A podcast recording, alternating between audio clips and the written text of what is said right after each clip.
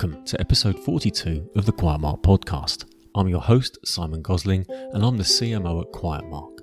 And Quiet Mark is the independent global certification program associated with the UK Noise Abatement Society Charitable Foundation. Through scientific testing and assessment, Quiet Mark identifies the quietest products in multiple categories spanning many sectors, including home appliances and technology, building sector materials, and commercial sector products. It's June 2022 as I record this introduction, and almost a year ago, in fact on World Listening Day, July the 18th last year, Quiet Parks International awarded Hampstead Heath as Europe's first urban quiet park. And on that day, I jumped on my Brompton and cycled up to Hampstead Heath to see the certification being presented, and was honoured to pick up a certification on behalf of Quiet Mark and the Noise Abatement Society, which Quiet Parks International kindly awarded to our organisations in recognition of the work that we do to restore the value of quiet back into society. And it was just before that day last year that I first became aware of Quiet Parks International through a really interesting article on afar.com by Catherine LeGrave. And that feature was an interview with Gordon Hempton, who is the founding partner of Quiet Parks International. And in it, Gordon says, My father used to say, Quiet? That's so highbrow. Quiet is so trivial. Someday we can just fix the noise pollution and it will be quiet.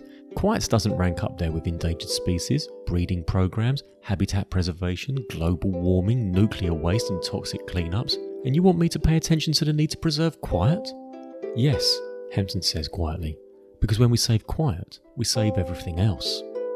And those interactions with Quiet Parks International last year were brought back to mind in the preparation of this introduction of our guest on today's show, Nigel Burton. Nigel Burton is a director of acoustics at Temple Temple, of course, are leaders in the field of built and natural environments and creating sustainable futures. By forming inclusive alliances with their clients, associates, other environment, planning, and sustainability experts, they make a meaningful environmental and social difference together and offer an authentic, unrivaled service.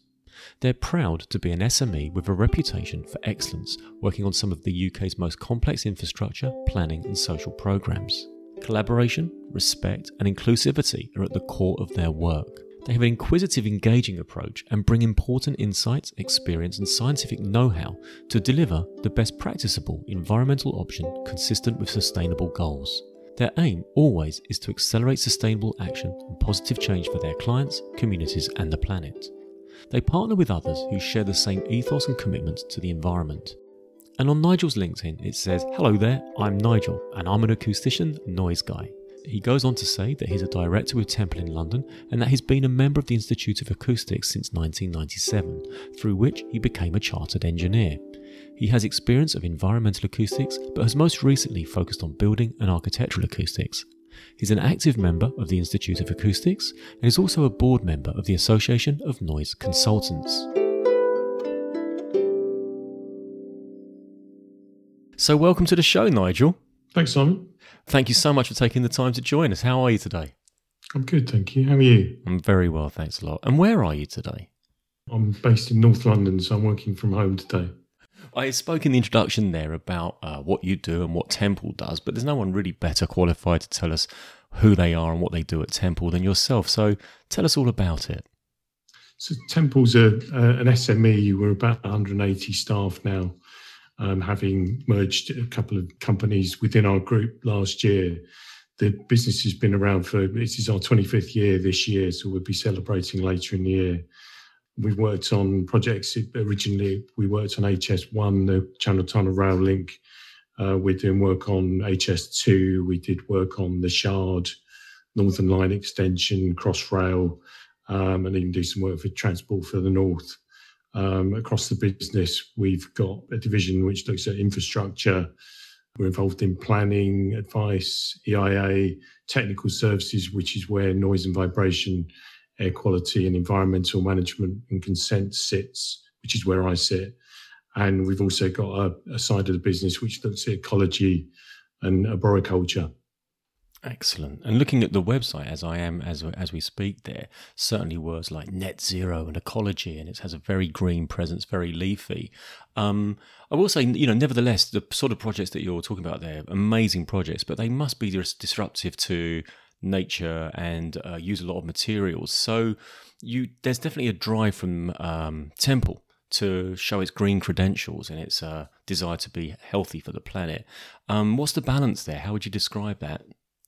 It is a challenge, but I think you know we're we're trying to help those types of projects minimise their environmental impact as much as possible. So, for example, on HS2, uh, some of the work that the noise team have done with our ecology team was on a particular project looking at um, bats on a particular stretch of HS2 where there was concern about bats flying across the route of HS2. So a tunnel was put in or, or was proposed to be put in, but then it was, uh, which will be fine for bats flying over the top of the tunnel, but there was concern around what if the bats fly down either end of the tunnel. Mm. So we've looked at the use of acoustic deterrence in that case either end, which will stop the bats flying in. And this has been uh, tested on on the local bat habitat in that particular area and, and seems to work. And it was something that, that was put in as a as a specific requirement of Natural England that there can't be any bat deaths. So that's that's kind of where we we kind of sit ourselves as trying to to minimise the impact of the work that we're doing. Yeah, that's really interesting. You talk about an acoustic deterrent for the bats, something that prevented them from entering the tunnel. So, what was that exactly? So the acoustic deterrents are they, they the, the ones that were looked at in that particular case were from I think from the United States where they're used for uh, wind turbines to try and uh, minimise bird strikes and bat strikes on on wind turbines. So it was just yeah putting a, effectively a a very high frequency speaker array around either end of the, the tunnel.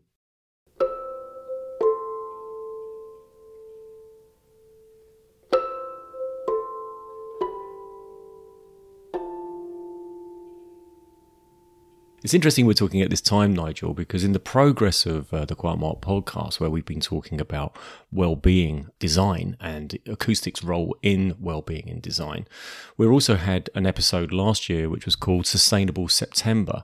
Many of the products that Quiet Mark certifies, like Karndean flooring, for example, or Woodup wall panels, uh, Baswa uh, plaster systems, they go to great lengths to show their green ecological uh, credentials. You know, they get certifications and so on. And so I'd like to know, uh, you know, well, you're called the noise guy, aren't you, uh, within Temple? And I would love to know more about your role there and also about your specification of products in your drive to be sustainable. Do you really go out of your way to choose products which can show their sustainable credentials? So I guess I guess I'm known as as noise guy on on LinkedIn just because it explains to people what I do better than acoustic consultant or acoustician at times. Right. Um, in terms of sustainable products and things, um, I'm seeing a big drive from architects now asking for that. And for me, it's not just about how low carbon a product is; it's more about the longevity of it. So there's a lot of work being done uh, I think it's by Elementa, who, who've looked at, for example, if you were to look at a, a brand new building, yes, operationally it'll be lower carbon than perhaps a, an older building. But similarly, if you were actually to look at the whole life cycle of refurbishing an existing building, rather than building a new building, it's far, far better to refurbish than to knock down and, and build brand new. So I suppose an example of where I'm, I'm looking at it uh, recently. I'm working on a project where we're doing an office uh, base build, but out, out to Cat A fit out, and the architects were keen. We don't have ceilings in the in the uh, the building, which would normally be useful for acoustic absorption. Uh, so we were looking at some alternative examples of what, what we could do to provide acoustic absorption. And the architects were keen not to put that in, not because they, they don't value acoustics. What we're going to do is come up with a scheme that the tenants can have installed if they want it. But we don't want to put it in and then have a tenant come in and rip it out. So it's just kind of thinking a bit laterally about the use of the use of products as well.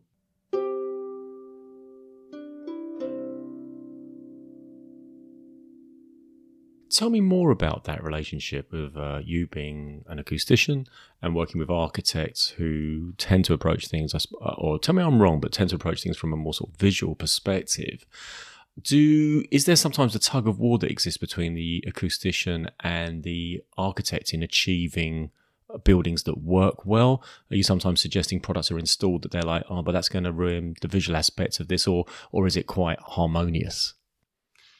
I think it depends. It's certainly changed over time. There've been projects I've worked on in the past where perhaps the aesthetics would have been looked at before we were involved, and then it's almost like I describe it as goalkeeping it's it's me then going in and having to change things and upsetting people by you, you think you've got it all fixed, but I'm saying well you need to you need to add absorption here, you need to think about sound insulation. So really, the the earlier we can get involved, the better. We can uh, sort of provide more better value to say early on. Have you thought about these things? Just just to just to make you aware, we ought to think about some acoustic absorption in say an atrium space are you seeing more of a trend towards acousticians being brought in earlier with lessons being learnt, or or is it still most buildings do it too late, only after the horse has bolted and they think, "Oh my goodness, this isn't working. We need to fix this." I think I think it's probably getting about there now. Actually, uh, there's very few. I don't know if it's that people have been burnt in the past by leaving it too late. Um, I mean, I often think about there's there's times when uh, quantity surveyors have said to me the acoustics on a project are costing a fortune or we've allowed this much for the acoustic treatment and it's like well if you if you look at it holistically and you get us involved early enough the acoustic treatment is just part of the the design. So it isn't really trying to fix anything. It's just there as part of the inherent design of the space.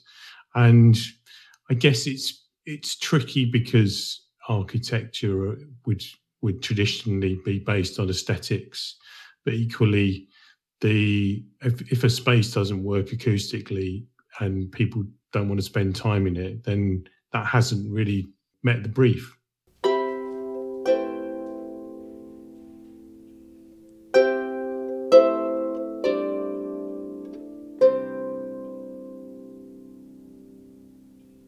In the introduction, I spoke, I, I, read from your LinkedIn, which I'll quote it again. It says, I have experience in environmental acoustics, but have most recently focused on building and architectural acoustics. So, in layman's terms, how would you define the differences between environmental, building, and architectural acoustics, please? I would probably lump building and architectural acoustics into, into one, but environmental acoustics could arguably be anything outside a building. But having said that, there's crossover when you get involved with say, uh, external noise ingress into buildings. So, thinking of road traffic noise or rail traffic noise or aircraft, we need to think about how that impacts on people who are sleeping inside or working inside. So, there's a bit of a crossover between the two. And so, continuing from there, Nigel, you're also a board member of the Association of Noise Consultants, and that's a trade association for acoustic, noise, and vibration consultancy practices in the UK. So, tell me more about the work that they do, please. So, the ANC, the way I look at it is the Institute of Acoustics. We, as individuals, are members, whereas the Association of Noise Consultants is, uh, as you say, a trade a trade association, effectively for noise consultancies for the businesses themselves. Um, in terms of CPD and learning things as you go, I've, I've never tried to work out how many years of experience there must be in the meetings that we hold, but it must be well into the hundreds, if not thousands. Um, I think we've got, I can't remember quite how many members we've got now, but it's, it's well over 100 member companies. But we also get involved in things uh, writing not not legislation but guides where perhaps legislation hasn't been there in the past or isn't isn't clearly defined or we even look at things like um, where British standards, I'm thinking of British Standard 4142, for example, the Association of Noise Consultants wrote a guide to how to interpret certain elements of that standard. Um, more recently, uh, the late late 2020, uh, late 2019, the Association of Noise Consultants produced the Acoustics, Ventilation and Overheating Guide, uh, Residential Design Guide, mm-hmm. which looked at probably for the first time in the UK what the impact of overheating um, in residential is when you mitigate it by opening the windows because we can design the external envelope fantastically in terms of high performance glazing and even to some extent ventilation openings. But if you if you need to throw the windows open just to cool down your your bedroom at night and it's noisy outside that's potentially going to affect your sleep. Now what's come out of that is more recently is um, approved document o which which looks at overheating which also has uh, well i guess avo was guidance whereas approved document o is requirements ADO, approved document O, has requirements for um, a limit on the noise level inside bedrooms at night. So that's coming into it's been it's already been published. It was published at the end of last year, but it comes into play, I think, in June this year. So that's a an interesting development in the in the industry.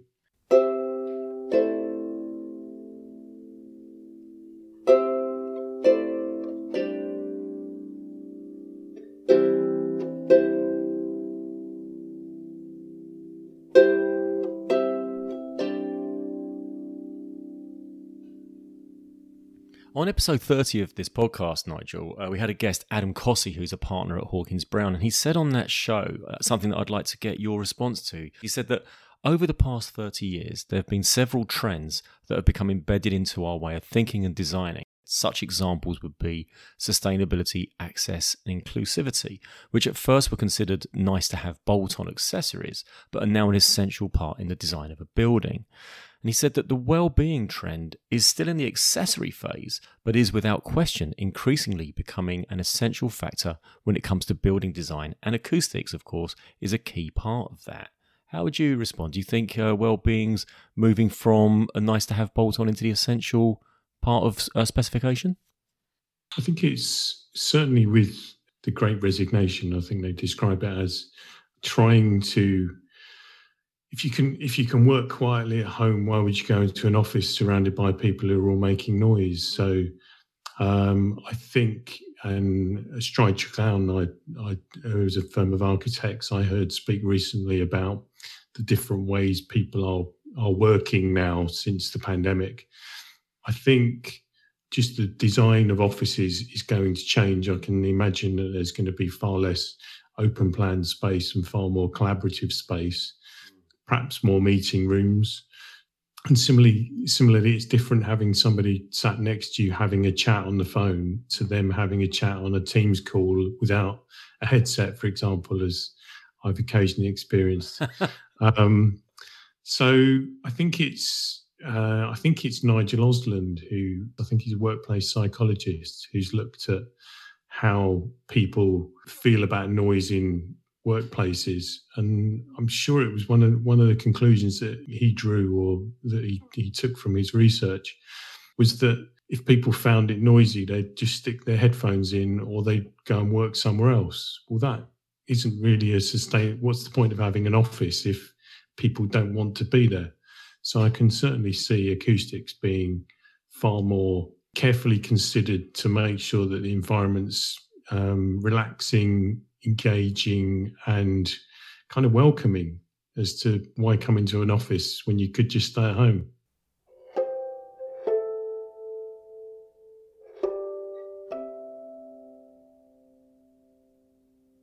So, Nigel, we got to know each other on LinkedIn, and I've been checking out some of your posts. And I loved the one recently because I'm a cinephile. I love going to the cinema. And I saw a post that you'd been involved with a Curzon cinema in Kingston. So, what were the challenges? What did you do there?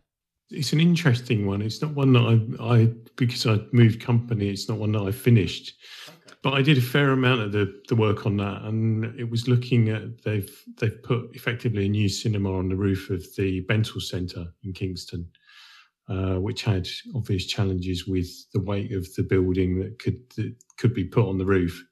But like a lot of building and architectural projects that I get involved in, I kind of always think of I can I can think about it on me on the fingers of my hand. um, number one is external noise ingress. So thinking as we spoke about earlier, thinking about train noise or rail noise or road noise. Um, thinking about internal sound insulation, so particularly in cinemas, if you've got a very noisy film in one cinema, in one screen, and you've got a quiet film in the next one, they need to have very, very high sound insulation performance between the screens. So that's looking at things like sprung floating floors, very deep wall constructions, those sorts of things. Uh, number three is always absorption and surface finishes. So cinemas tend to be relatively uh, acoustically dead. So as you're not colouring the the film soundtrack with the room acoustics itself. Because it's not like a theatre, is it? People often talk about. Uh, I went and saw a gig, and I love the acoustics in that space, but with a film, they've gone to all the trouble of doing a film soundtrack and a score. The last thing the the audio dubbing mixer would want is a, a room that changes the sound of the film. Well, yeah, I mean, historically, for, certainly for natural theatre, you would you would not you would want early reflections, and you would want things like you know opera houses and things. You would actually want natural voices to be heard naturally within the space.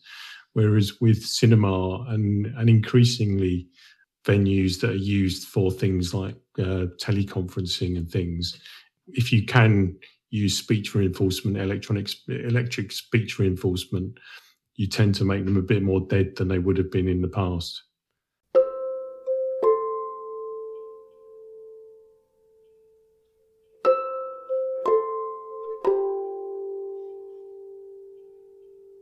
What would you say is your greatest hit or one of your greatest hits? The thing that I probably got the most grey hairs and sleepless nights over was um, St Pancras Chambers. So it was uh, the start of my second job in my career, and I think I got thrown in at the deep end but just seeing, uh, and I guess it comes kind of comes back to sustainability. You know, a building that at one point was going to be knocked down, the old Midland Grand Hotel at St Pancras Station, just being brought back to life was a real privilege to be involved in. I mean, that's a hotel where people are trying to sleep and there's trains going around. It's got all sorts of acoustic challenges there, surely. Um, I don't think it ever been undesignated. I don't think it'd been used as a hotel for over 70 years but it was still down as a hotel. So, in terms of things like building regs, some of it was going to be brought back in as a hotel. Some of it was going to be uh, new residential. Um, there's a new build element down Midland Road, which is new build hotel. There's hotel rooms that look over the old taxi rank, which is now a sort of bar uh, reception area. Yeah, that's Cold so, Yard, isn't it? I like it there. Yeah, I mean it's it's there's hotel rooms which look onto the station. So I've always thought that when you do a, a new build project, it's I wouldn't say it's, it's always easy, but it's it's slightly easier when you you've got a blank canvas to start with. Some of the issues we had with things like St Pancras Chambers were just trying to find uh, find out what the existing constructions were could be challenging. So we did a lot of things like acoustic testing to determine what the existing sound insulation was between spaces, so we'd know what we needed to do to upgrade it.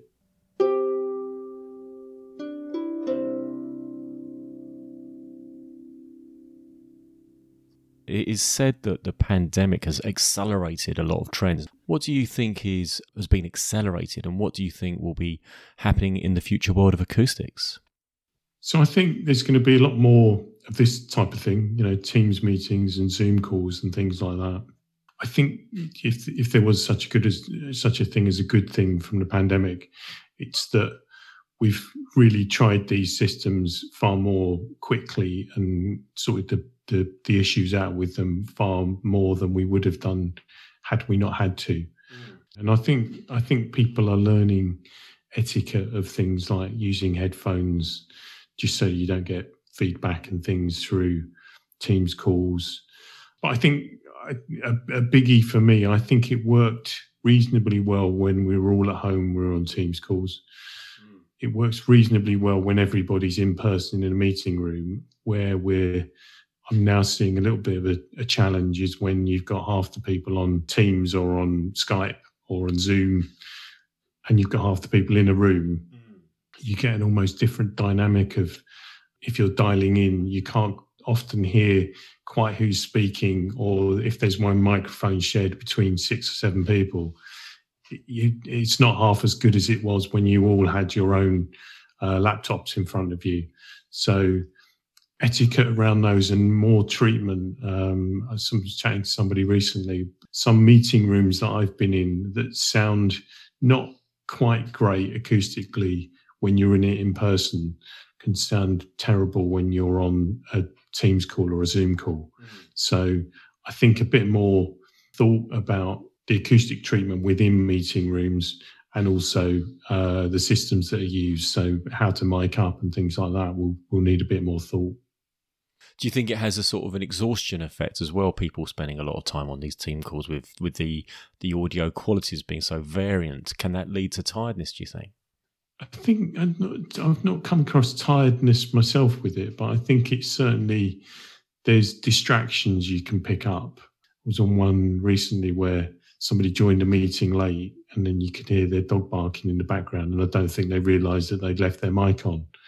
So just etiquette around those sorts of things, and we're all still learning, but I'm pleasantly surprised as to how quickly we we got to grips with it all, and the fact that things like the Wi-Fi and the, the internet networks didn't all fall over was astonishing. And of course, I'm talking to a man who's sitting in a room at home with jigsaw pieces behind you, made out. What is that? Polystyrene? What have you got there?